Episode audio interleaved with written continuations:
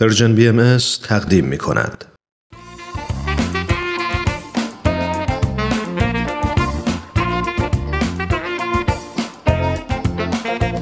دوستای عزیز سلام. شاید خیلی از شما با داستانهای سوپ جوجه آشنا باشید. داستانهای زیبا که می‌تونه تو زندگی الهام بخشمون باشه. تو این برنامه از کتاب سوپ جوجه برای روح به ترجمه علی اکبر راستگار محمودزاده براتون داستان زیبایی رو انتخاب کردیم.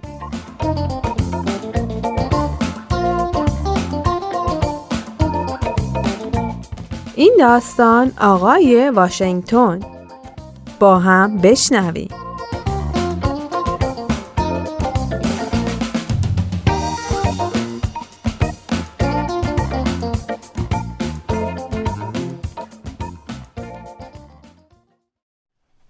کلاس یازدهم درس میخوندم که یه روز برای دیدن یکی از دوستام رفتم کلاسشون.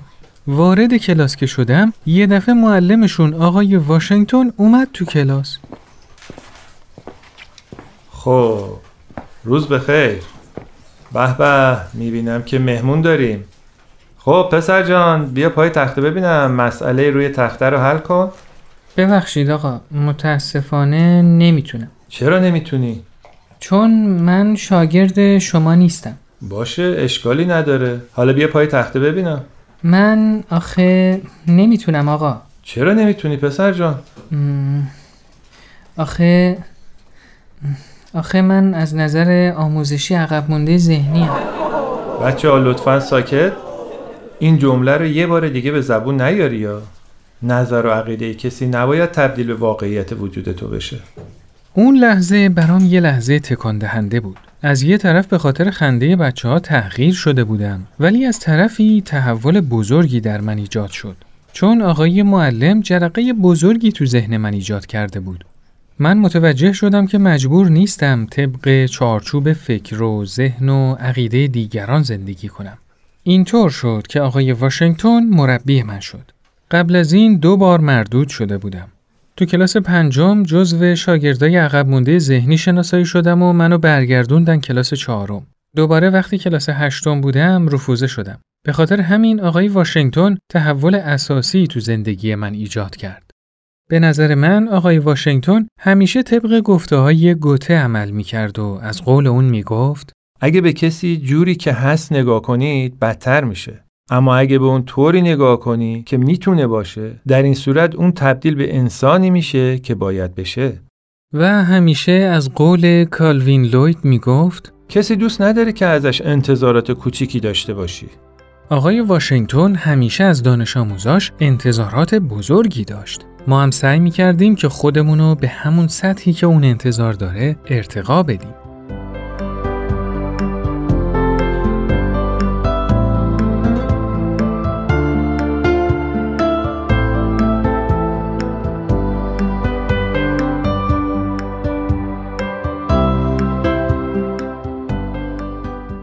یه روز تو دوران ابتدایی یکی از سخنرانی های آقای واشنگتن که به مناسبت فارغ التحصیل شدن شاگردای دبیرستانی بود و گوش کردم.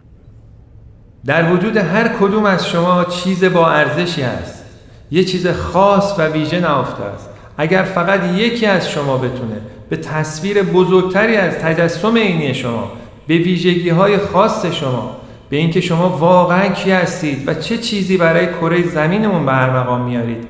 یه نگاهی بندازه. در این صورت در صفحات تاریخ هیچ وقت دوباره شاهد جهانی به این شکل نخواهیم بود. شما قادرید والدینتون رو سربلند کنید.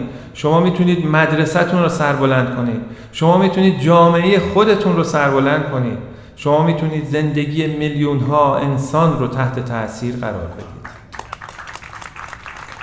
آقای واشنگتن برای فارغ التحصیلای دبیرستانی سخنرانی می‌کرد ولی انگار اون سخنرانی خطاب به من بود. یادم میاد که همه دانش آموزا بعد از سخنرانی ایستادن و از اون تقدیر کردن.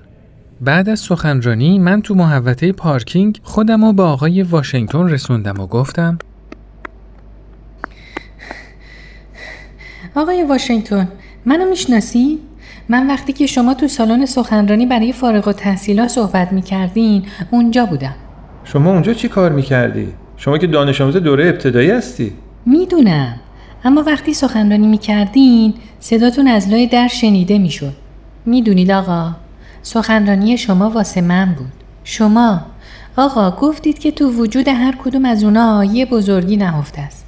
منم اونجا بودم آقا. می‌خواستم ببینم این بزرگی تو وجود منم نهفته است یا نه. البته که نهفته است.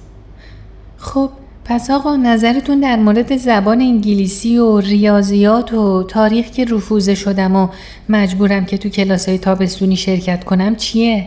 من نسبت به بچه های دیگه خیلی کندم. من مثل برادر یا خواهرم که تو دانشگاه درس می‌خونن نیستم. باشه مهم نیست. این فقط به این معنیه که شما باید بیشتر از دیگران کار کنی. نمرات شما نمی‌تونن تصمیم بگیرن که شما کی هستی و چه چیزی می‌تونی تو زندگیت به وجود بیاری. می‌دونید آقا می‌خوام برای مادرم یه خونه بخرم. امکانش هست. حتما می‌تونی این کارو بکنی. خب حالا دیگه باید برم پسرم. آقای واشنگتن. حالا دیگه چی می‌خوای؟ من یکی از اوناییم که شما دربارش صحبت کردی. آقا منو یادتون باشه. اسممو یادتون باشه. یه روز اسممو میشنوید من شما رو سربلند می‌کنم آقا باور کنید مدرسه برام میدون واقعی تلاش و تقلا بود. از یک کلاس به کلاس دیگه می‌رفتم. بچه خوبی بودم. البته یک کمم مزهک بودم. مردم رو میخندوندم ولی معدب بودم. به هم احترام میذاشتن. تو درسا بدون کمک معلما نمره قبولی می‌گرفتم.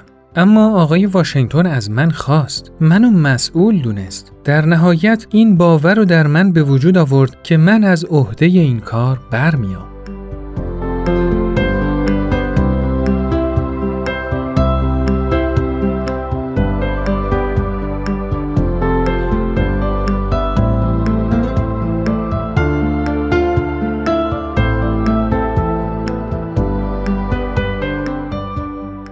آقای واشنگتن تو دوران دبیرستان مربی من بود.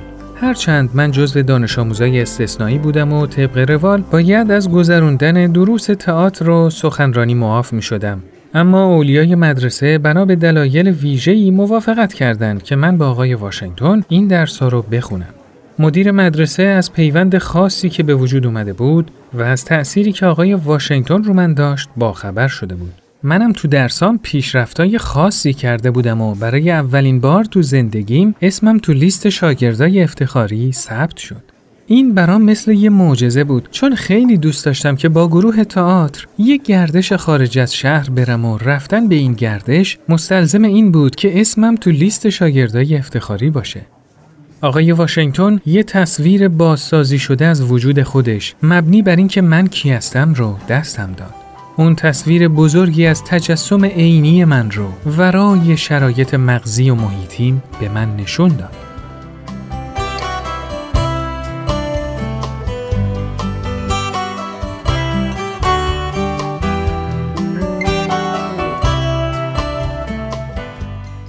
چند سال بعد پنج تا ویژه برنامه تلویزیونی تولید کردم که تو شبکه سراسری میامی پخش شد. از دوستام خواسته بودم تا با آقای واشنگتن تماس بگیرن و ازش بخوان که تو کانال آموزشی تلویزیون برنامه من با عنوان تو سزاوار آن هستی رو تماشا کنه. همون لحظه من کنار تلفن نشسته بودم و انتظار میکشیدم که آقای واشنگتن از دیترویت با هم تماس گرفت.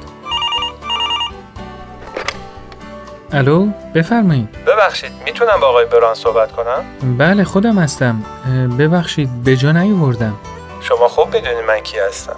او بله آقای واشنگتن. شما یکی از اونایی بودید که من درباره‌اش صحبت می‌کردم. اینطور نیست؟ بله آقا دقیقاً.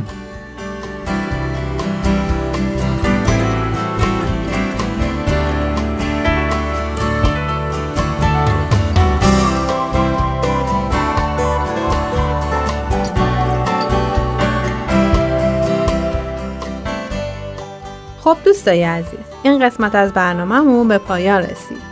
برنامه ای که شنیدید کاری بود از پرژن بی ام از شما خیلی ممنونیم که تا اینجا ما رو همراهی کردید تا برنامه بعد خدایا رو نگهدارتون.